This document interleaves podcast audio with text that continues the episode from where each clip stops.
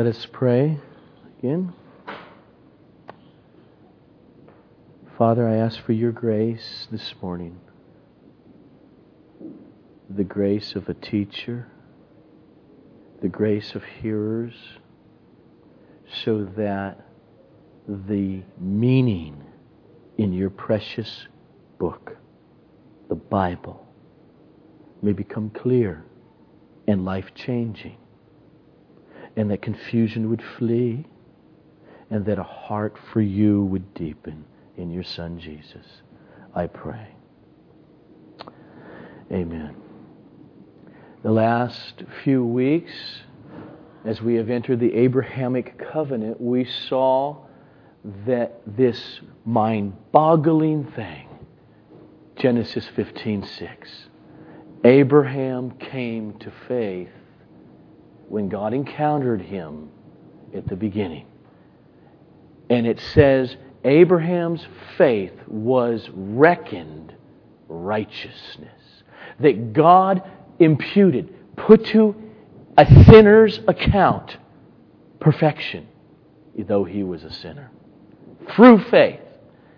Last week, then, because Abraham is put up as the model of Christians' faith, we asked the question what is the core, the essence of that faith. And we saw that it is not at its core what you do.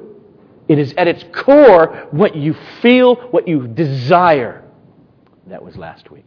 But we saw at the end of last week's sermon, the text is clear that that desire, that essence of faith, obeys. Even if God says, kill your son, your only Son. And so this morning, the question is how does last week's sermon, the essence, that internal thing, we can't see it with our eyes, that happens, that is the production factory for obedience to God in His commands. How do those two come together?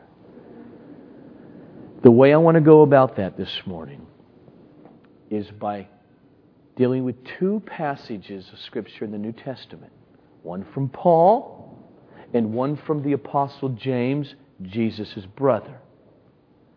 Because on the surface, there is an apparent contradiction.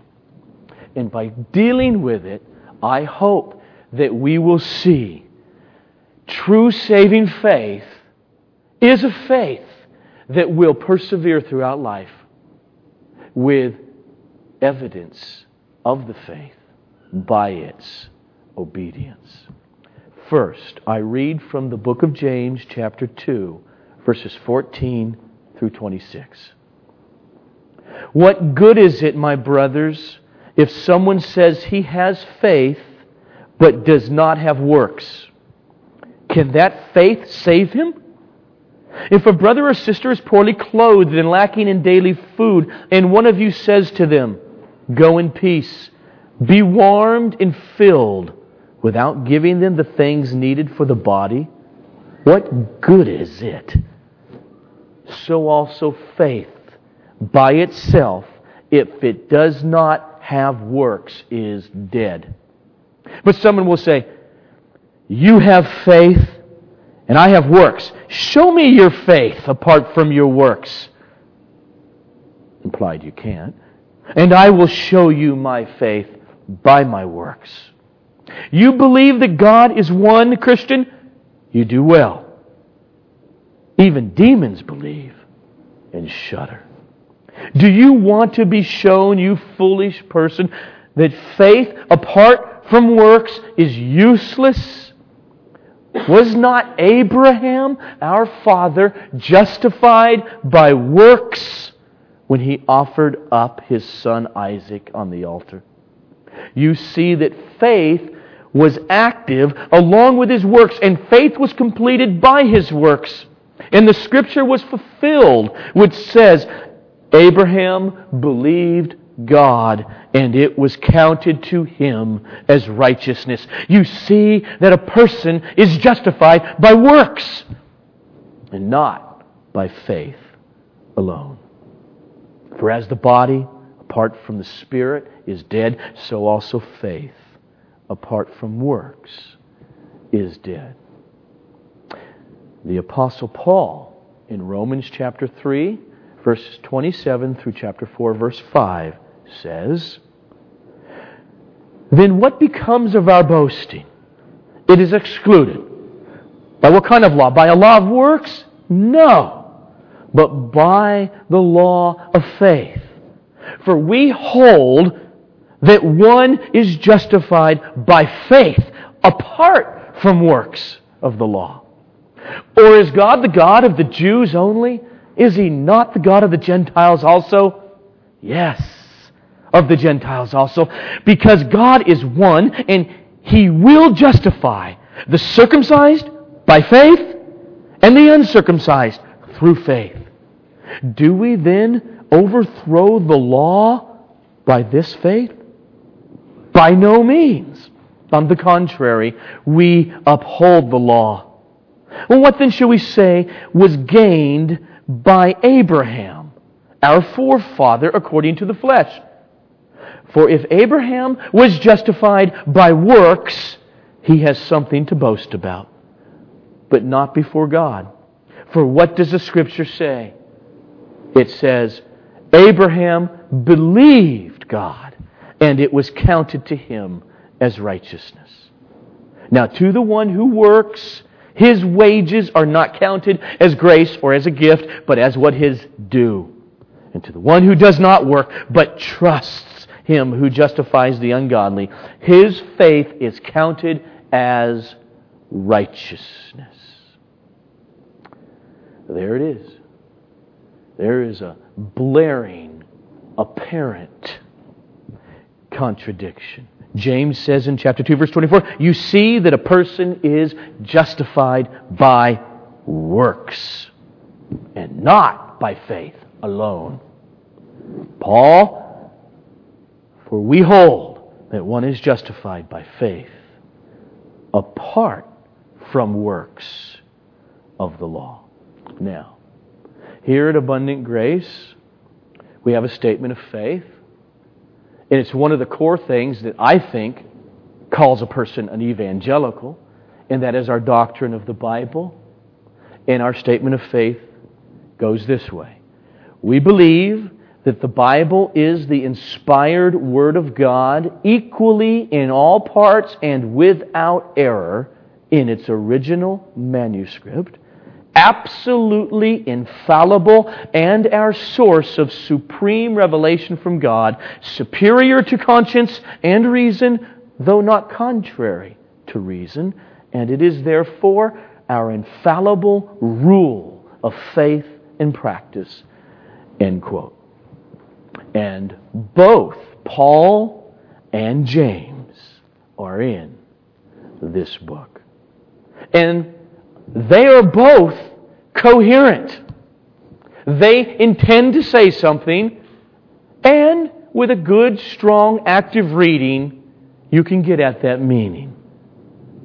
And this book, all 66 books, do not contradict each other.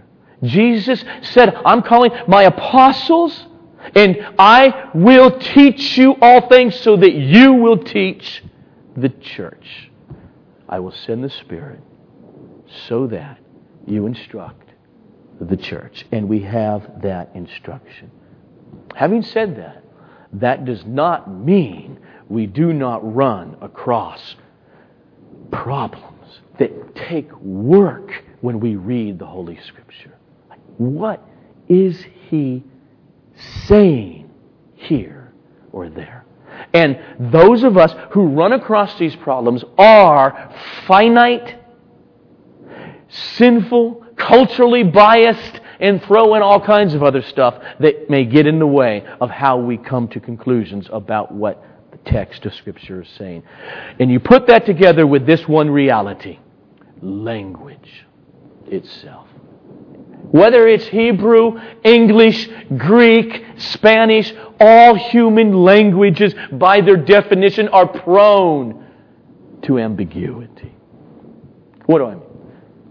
Okay, just take English here. I'd say to you, what does the word fox mean? You're going to say, well, I'm not sure how you mean it. I know it could have different meanings. Here, here's the thing with language in, in, in every language, you can have one word have two or three or five totally different meanings by that one word. Or you can have various words mean the same thing. So, does fox mean that little furry animal? Or does it mean a pretty woman? If I say to you, rock, what does it mean? Well, if a woman just got engaged, it might mean that thing on her finger, a specific type of stone. Or if you're hiking and you're do what I did when I was a kid and still do when I'm hiking, grab sticks and throw up stones, any kind of stones. They're called rocks and hit them. Or it could be a type of music. They have nothing in common in their meaning.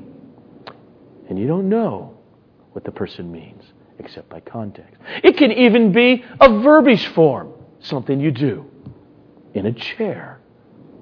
When you come to the New Testament, in, which is written in Greek, we have this Greek word zelos.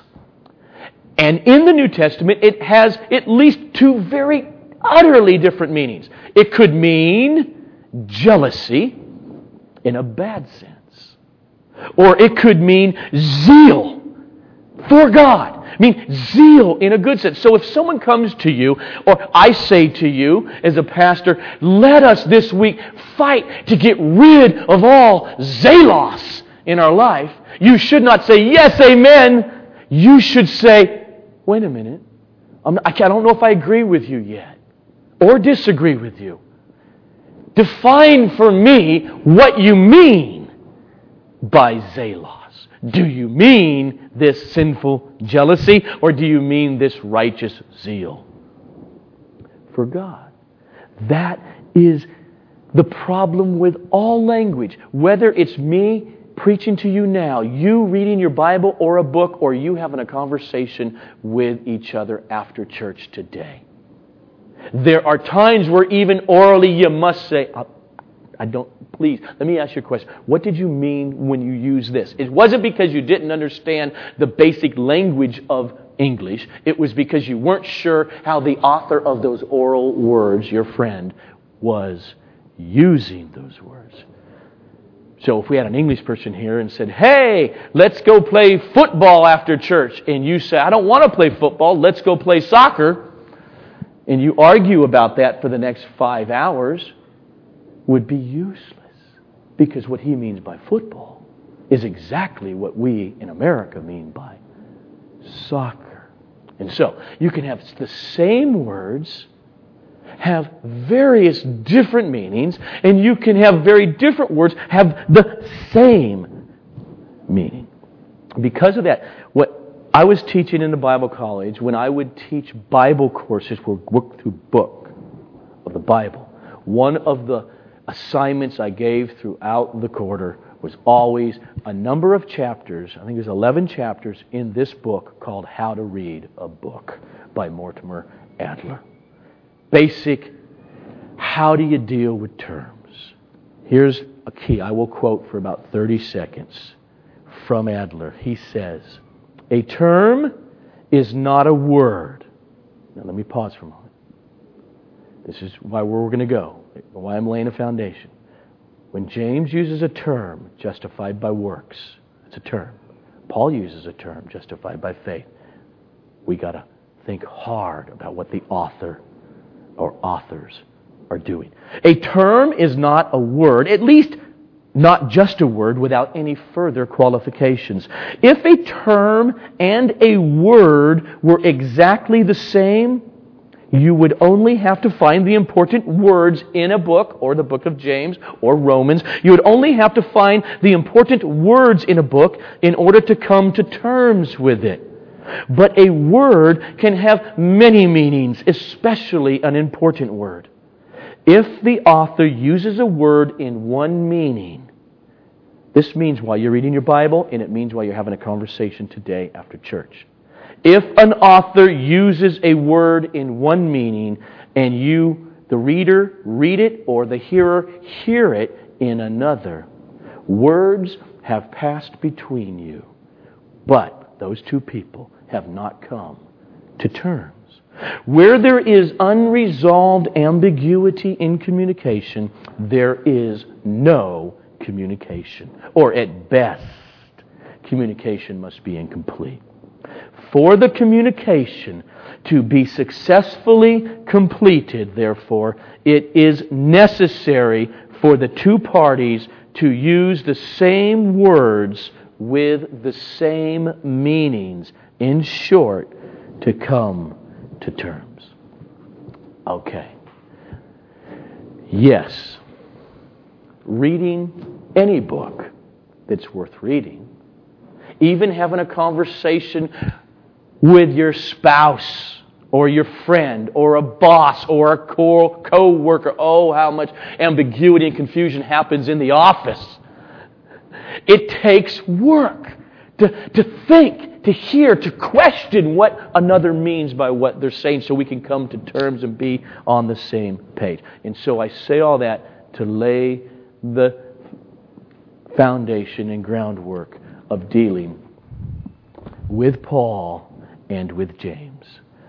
A couple weeks ago, in the Abrahamic narrative, I took us to Romans chapter 4 and to see how Paul interprets the narrative with Abraham. And he was clear. In Romans chapter 3, first, verse 28, Paul said, For we hold that one is justified. I mean, forgiven of their sin, acquitted, not guilty, and imputed positive perfection or righteousness to them. Paul says that happens by faith apart from works of the law.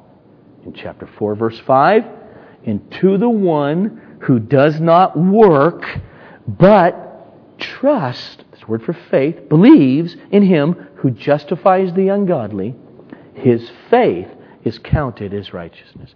Paul is teaching very clearly that God's verdict of to us sinners, in reality, his verdict of not guilty, and my son's perfect life put to your legal account before me, happens by and only through the means of faith alone, with nothing else added. Then we come to James.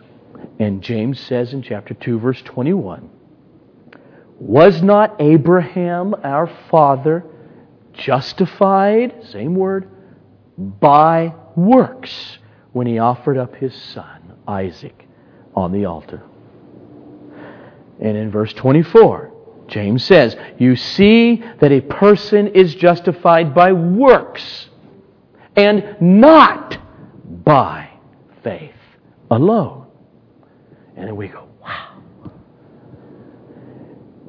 James not only says that a person's justified by works, but he goes on to be clear and deny that a person is justified by faith alone.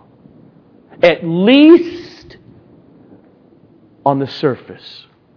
That's what it clearly says. At least the words he is using seem to be saying something that is in direct contradiction to what Paul is saying. So, what's going on? Here's the big question. In James, when he's writing his epistle, is his, and this is always key, it's key in your marriages, it's key in friendships, and it's key when you're reading a dead person. Is that person's intention, their purpose in the words they're using to say such and such, is James's purpose in what he's writing in order to refute the Apostle Paul's doctrine of justification by faith alone? Is that what he is doing. If he is, then there is a blatant contradiction in Holy Scripture that will not, cannot stand with any rational being. Or the other question is this Is James's purpose to refute a distortion that was going on within the early church concerning Paul's doctrine of justification by faith alone. In other words, is at core, James, what he's saying, it is compatible with Paul, but what he is doing is being, is bringing a corrective that is needed because of the inferences or conclusions that people were drawing from Paul's doctrine of justification by faith alone, which are unwarranted. Now, you know where I stand. I think Paul or James, I'm sorry, was clearly bringing a corrective, not challenging the doctrine of what Paul meant when he said justification by faith alone, but challenging what many other Christians were inferring from that. And he's bringing a corrective to it. I'm going to go to Paul first. What do I mean? Not just, we can go through church history and see the abuse of Paul's language constantly throughout church history. It's here today. Where people think I'm a Christian because I said a prayer, I'm in the faith, period, and how I live has absolutely nothing to do with getting to heaven. It's all over the place. Well, in Paul's very lifetime, he was very conscious and aware that people were taking the gospel he got directly from Jesus and abusing it.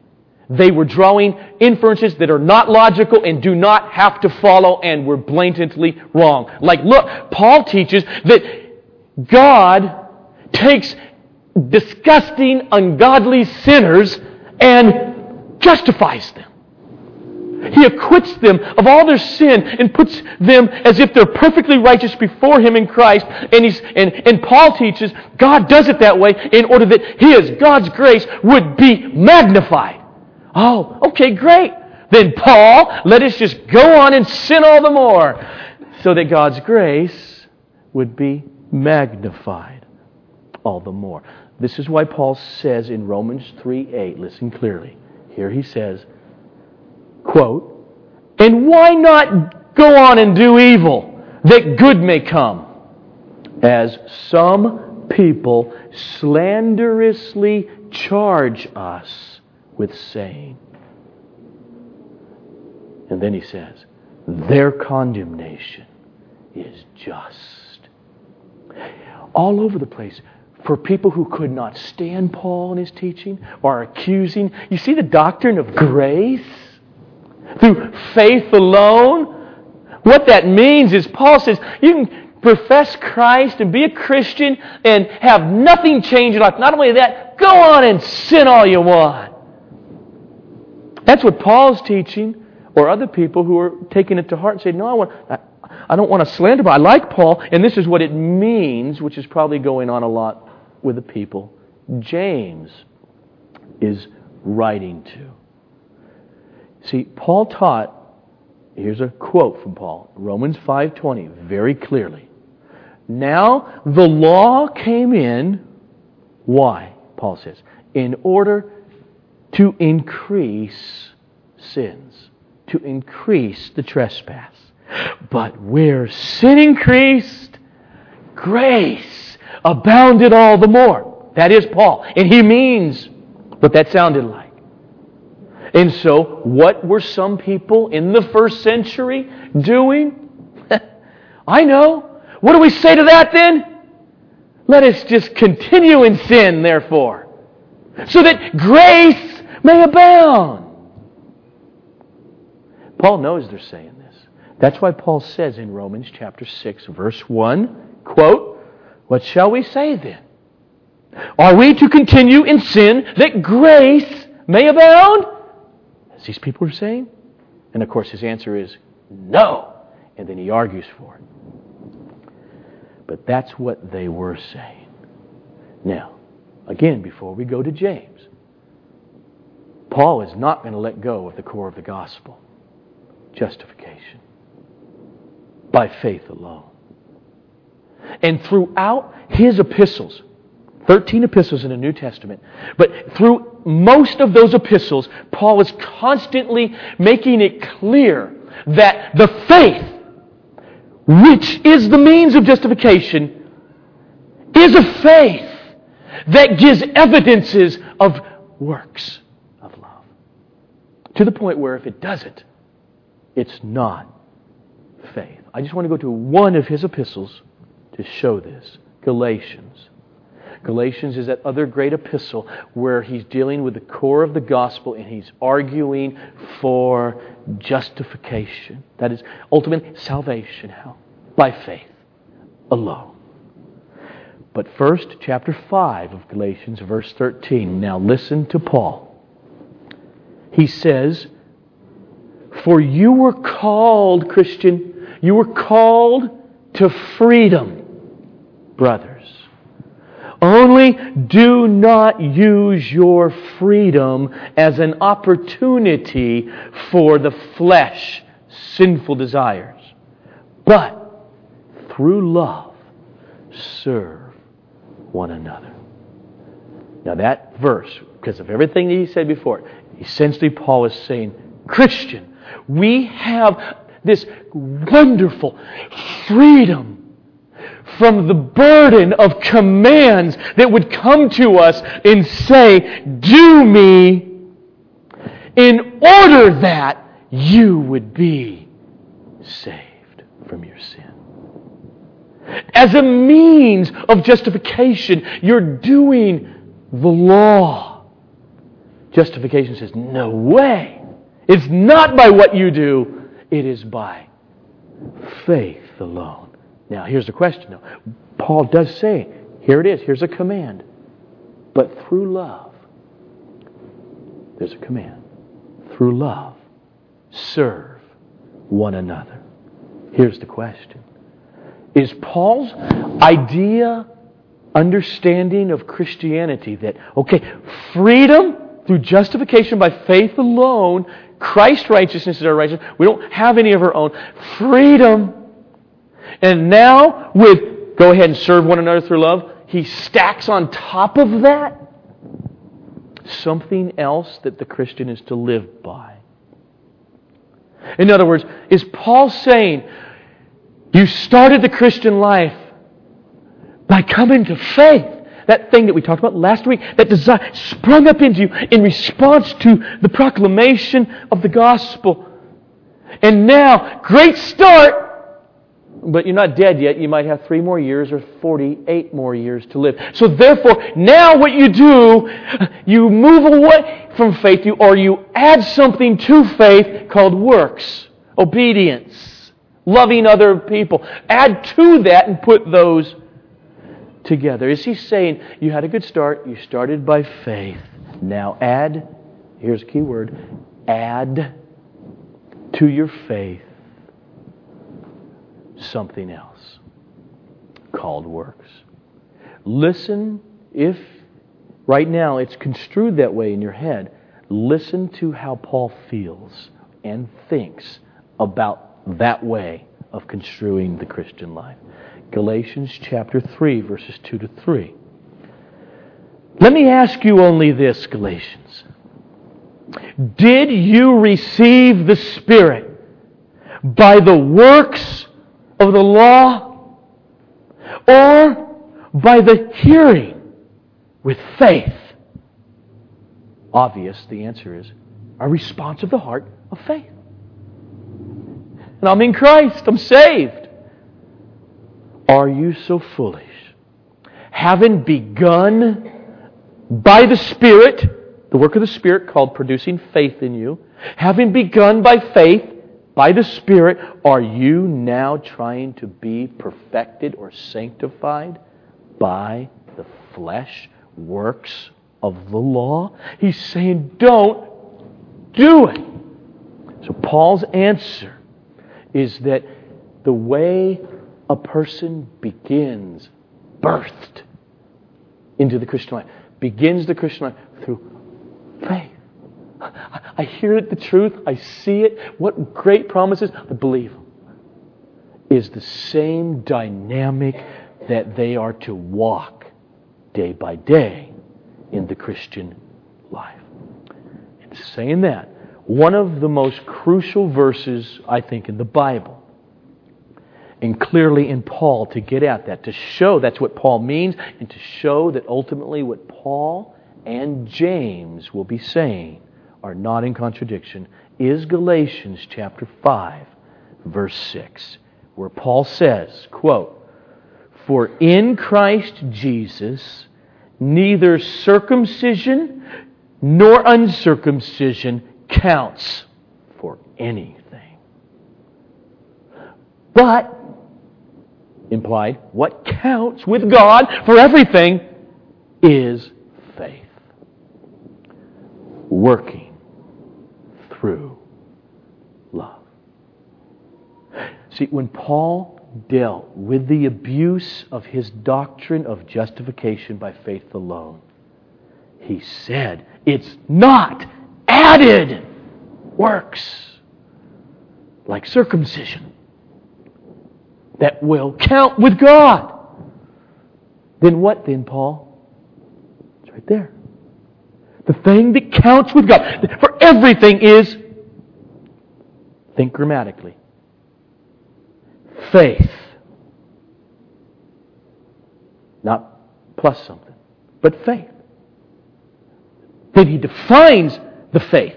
He's modifying faith. What kind of? Working through love. I mean, literally, I mean, it's pretty clear that we want to do it, but literally, it's faith, and there's a participle, which is in the middle voice, didn't help most of you, but basically means faith working itself out in loving other people. That's what it means. Not faith plus love. It is the kind of love that is the evidence and the outflow of faith. The only thing between you and God that matters. What counts, Paul? Faith.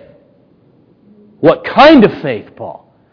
Faith which works itself out in loving other people. Or you can say it this way faith, the first commandment, love the Lord your God with all your heart, soul, mind, strength, and body.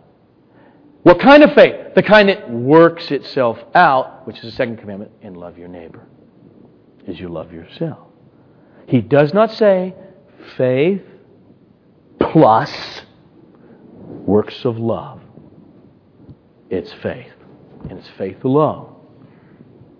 But it's, when we say faith, Paul says, we mean this the kind that is alive and overflows in works of love for the Apostle Paul, I think, here I am, what am I, 45 years old. This is, I, I would, if Paul were sitting here, which would make me very nervous, but I'm saying, am I understanding you right, Paul? I think this is how he would say it. When he talks about justification by faith alone, he means there's a miracle. There is something that, that happens whether a kid was in church all their life, but then one day they don't even know when it happened, but it happens, or some of us who were converted as adults, it happened somewhere in that period of time. Something happened called faith came alive. In 1 Corinthians, Paul says, No one's going to believe the gospel, but to those who are called, to them Christ becomes the power of God and the wisdom of God. Faith came alive, as we saw last week. In other words, this internal thing, desire. And at that moment where something I just I know it's true and I like that it's true. that's when you were justified. That's what Paul said. Now that's when God put you in Christ and your sins were wiped out, past, present, future, forever. And Christ, his own perfect human life was put to your account, justified by faith alone, before you had time to do anything.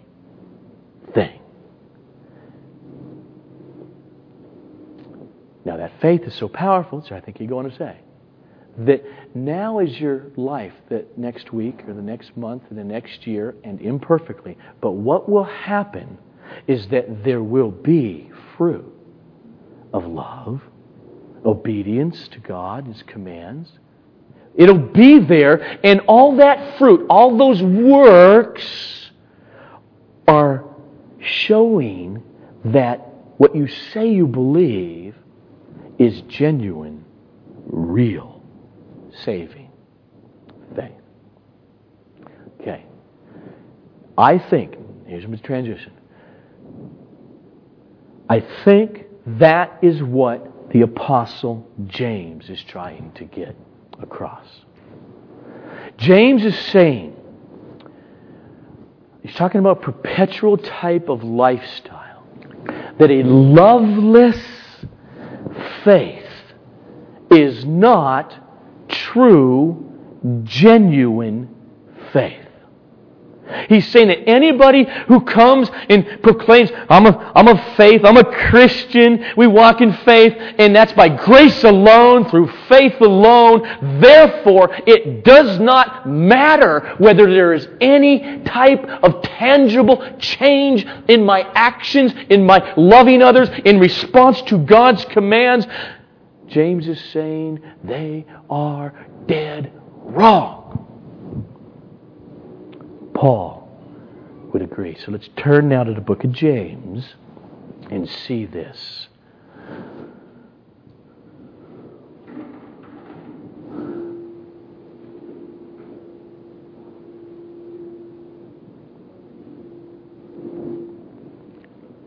Now, as we come to James, this is where we need to watch out for words in terms. We need to say, even though on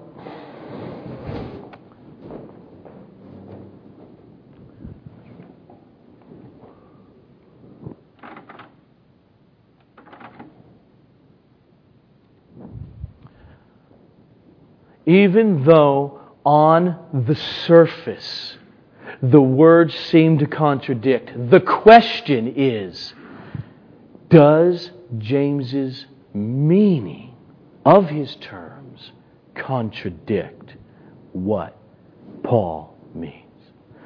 In James, what's his purpose? I think as we look at the text, he is concerned with counterfeit faith. He's concerned with a religion, of faith, oh yeah, I believe, that does not justify. It doesn't save a person. Look at verse 14, James chapter 2. What good is it, my brothers, if someone says he has faith, but he does not have works? Can that faith save him? His answer is no. That's his concern. Can that faith save him? His point is this so called faith is not saving, justifying faith. Because it doesn't have works. Now, what kind of works is James talking about? The exact same kind of works that the Apostle Paul is talking about. You can see it there in verses 15 and 16. Here's his example. If a brother or a sister professing Christian is, excuse, oh, excuse me, if a brother or sister is poorly clothed and lacking in daily food, and one of you says to them, Go in peace, be warmed and filled, without giving them the things needed for the body, what good is that? See, James's concern is with what is genuine saving faith and what's not. And the difference is genuine saving faith has an outflow, a fruit called works of love.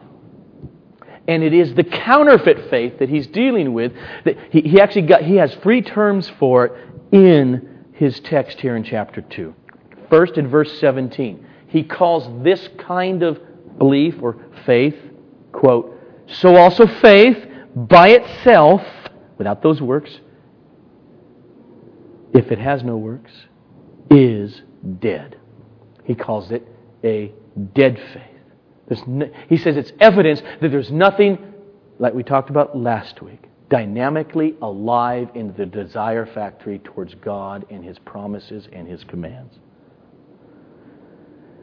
Then there is demon faith.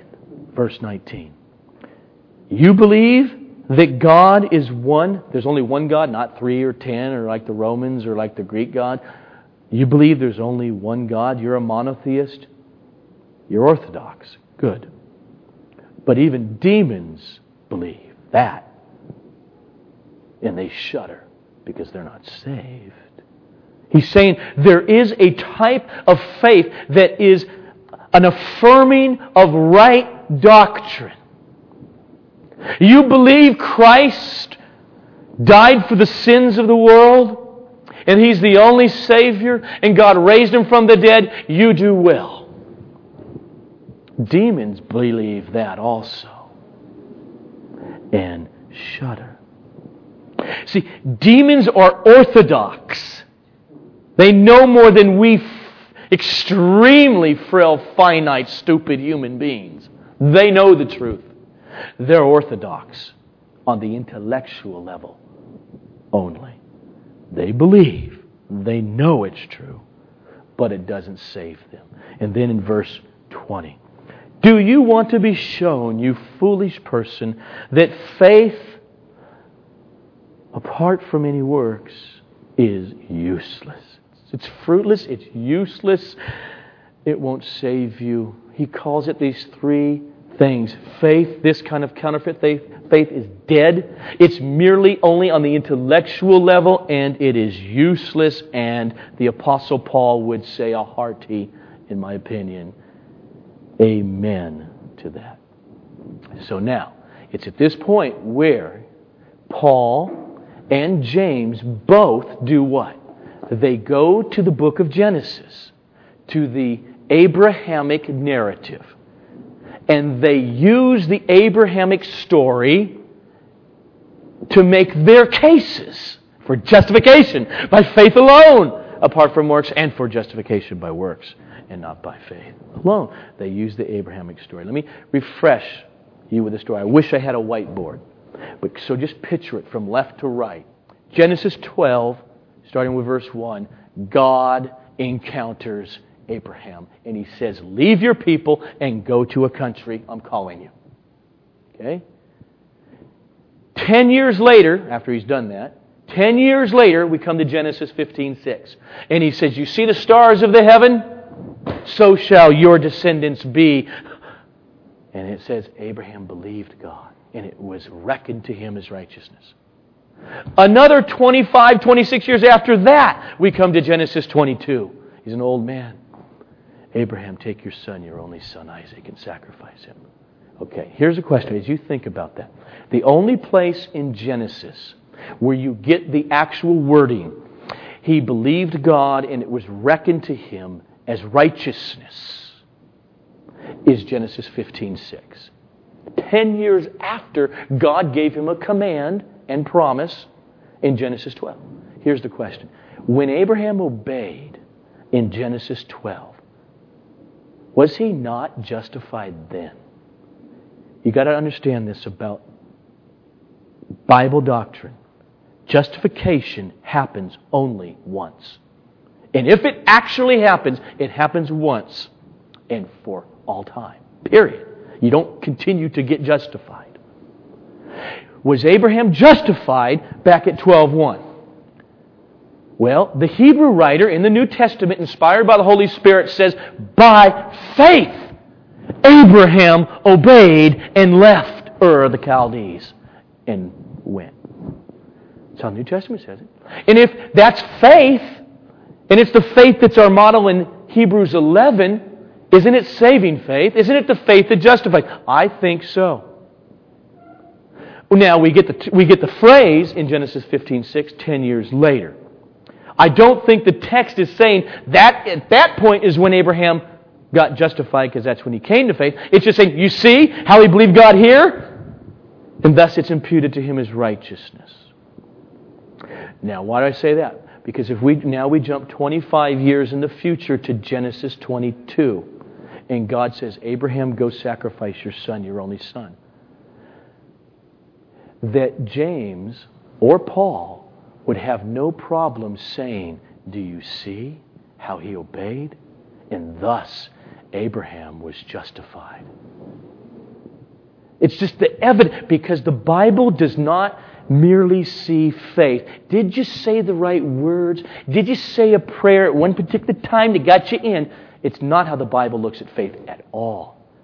It sees genuine saving faith as the product of a work of God called new birth. And when that happens, that faith, at the very initial moment of it, justifies a person. But that faith, from God's perspective, sees all the subsequent acts, perseverance of faith to the end. It's assumed in the first act of faith. I hope now let me just go to, back to James and see how James uses the narrative. First, he, he takes two accounts. He uses the Genesis 15, 6 account and the Genesis 22. He goes to Genesis 15, 6 and he quotes it after God says, I'm going to give you many children. Seems impossible. I, God, say I'll do it. Abraham believed God. And so you look at James chapter 2, verse 23. He says, And the scripture was fulfilled that says, Abraham believed God, and it was counted to him as righteousness, and he was called a friend of God. And that's exactly the same text that the Apostle Paul uses in chapter 4 of Romans, verses 2 to 3. For if Abraham, he says, quote, was justified by works, he has something to boast about, but not before God. For what does the Scripture say?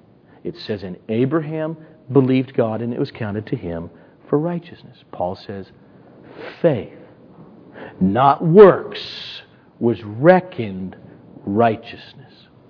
Now, then James notices in the Genesis account, 25 years after that, in Genesis 22, that God put Abraham to the test. That's what the text says. 22:1. He tested Abraham by commanding him to take Isaac and sacrifice him. Question. And this is what James is thinking about. What's the test? What is God testing? Answer Abraham's faith. What's God looking for? Put it this way you can't see electricity. Electricians and others of us have little doohickeys with little metal things, and you want to know if electricity is still flowing through the wire. You can't see it, and you don't want to feel it. So you get testers, and you put them up there, and see if the little light goes on. Woo! I'm looking for the light to tell me that, the, yes, the electricity is flowing through here. God's testing something in the heart of Abraham so, in a sense, you can't see is it in there? What's the test? He's looking for a light bulb called obedience. Will he do this? But not attitude. It's not something. It's not going to create the faith. It's going to evidence whether the faith is there. Whether it's a faith that's not a dead faith, or a mere intellectual faith, or a useless faith. So the issue with James when he says, Do you see that we are justified by works? You see Abraham's obedience. His issue is the works. The response, whether initially or way down the road, are giving the evidence of faith. They're not creating the faith any more than a little light bulb is creating the electricity. They're giving evidence of the faith. Is Abraham's faith, James is saying, genuine, real, saving faith, or is it dead, demon like, and useless faith? And so that's why James says in verses 21 and 22 was not Abraham our father justified by works when he offered up his son Isaac on the altar? You see that faith was active along with his works, and faith was completed by his works. When James says, Do you see? Abraham was justified by works. He has a purpose and a meaning in mind that is different than Paul's approach and purpose and meaning when Paul denies that a person is justified by works. James is answering the question Does the ongoing and ultimately that day of judgment, final imputation of righteousness to Abraham ultimately depend on works as a necessary evidence of true living faith? James answers yes.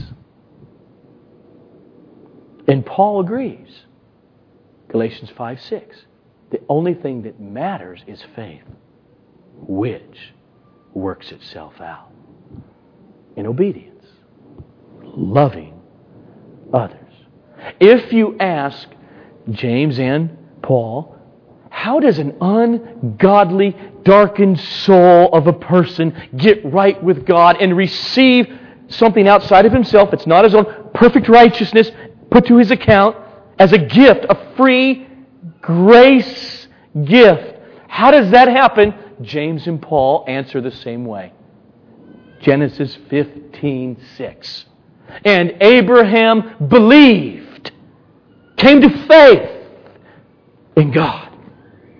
And thus it was reckoned to him as righteousness.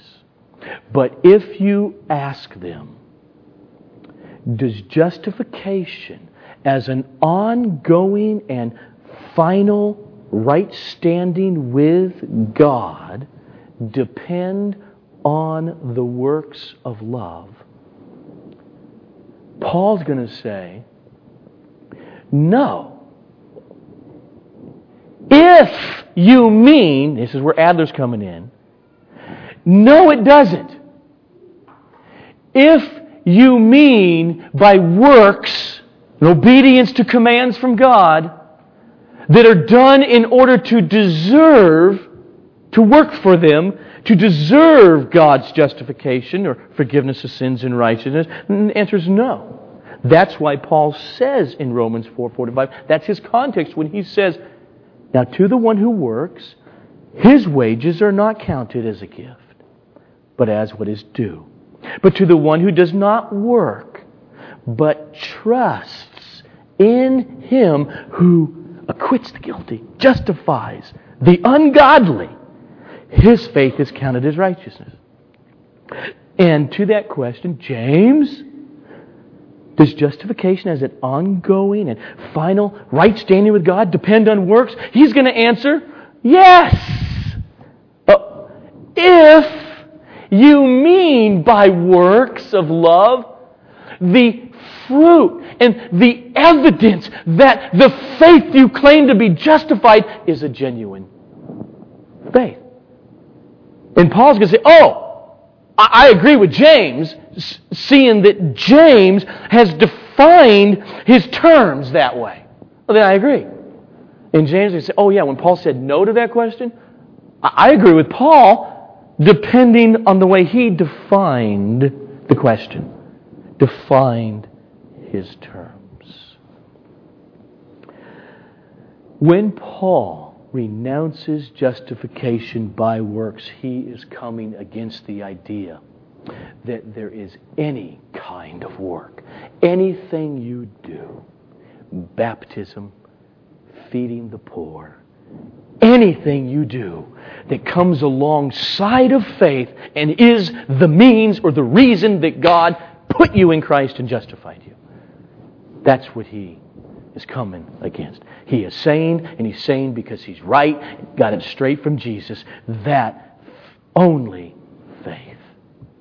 That initial moment of, let's put the Big Bang. We talk, we, scientifically, evidently there was a Big Bang at one point and it, was going at the speed of light ever since. But at that very initial boom, big bang of your faith, at that moment, Paul's saying is by faith.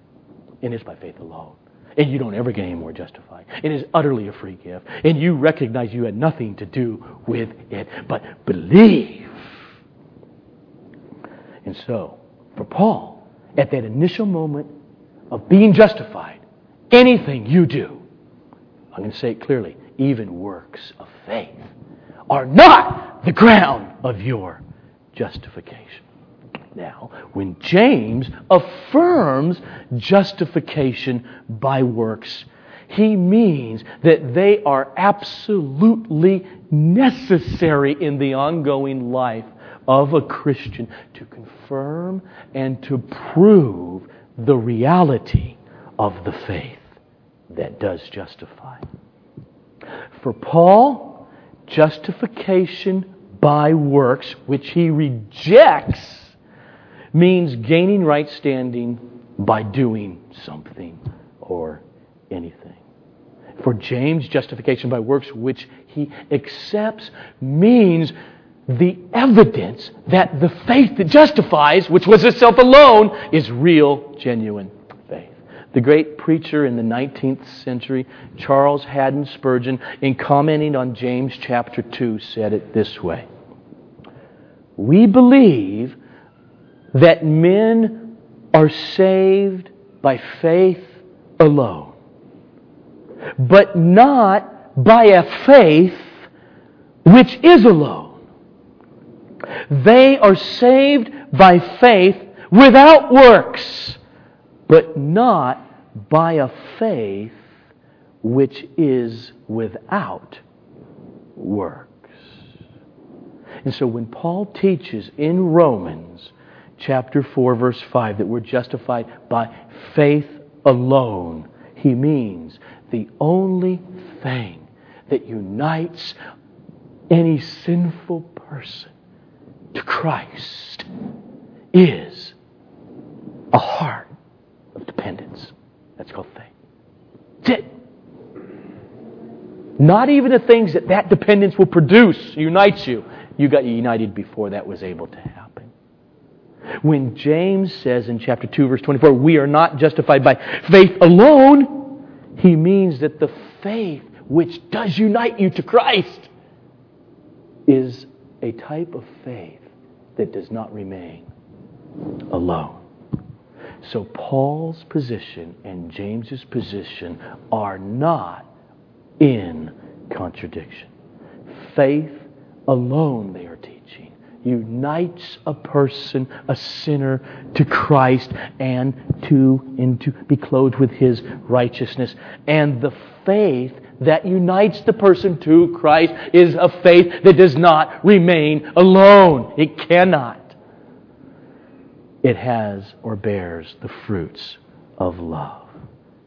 If it doesn't, over time, consistently, no fruit, it's not saving, justifying faith. The faith that saves is what unites a person to Christ. But that faith is a miracle of God. It is not a one time thing if it's real. It is, by its nature, a disposition of the heart that has been forever changed and will thus persevere ups and downs even in this life. So, as that faith in the heart of a person goes throughout the rest of this life, it will, sometimes more than others, and sometimes almost like a desert, but it will bear evidences in how it chooses and acts and repents and loves that point to the reality of genuine saving faith. This faith by which a believer is brought into Christ and the Christian life starts is the same faith by which we are to move and act and live day by day. And so, as we start to open up our hearts and sing, Let's come to the table of the Lord, holding these because we'll pray over the bread and the wine, the juice together. But come in faith, trusting the promise that I'm not going to drink this with you again, said Jesus, until that day. And this faith means we have fled to Him, and there is a day in the future, at the second coming, where we will sup with Him.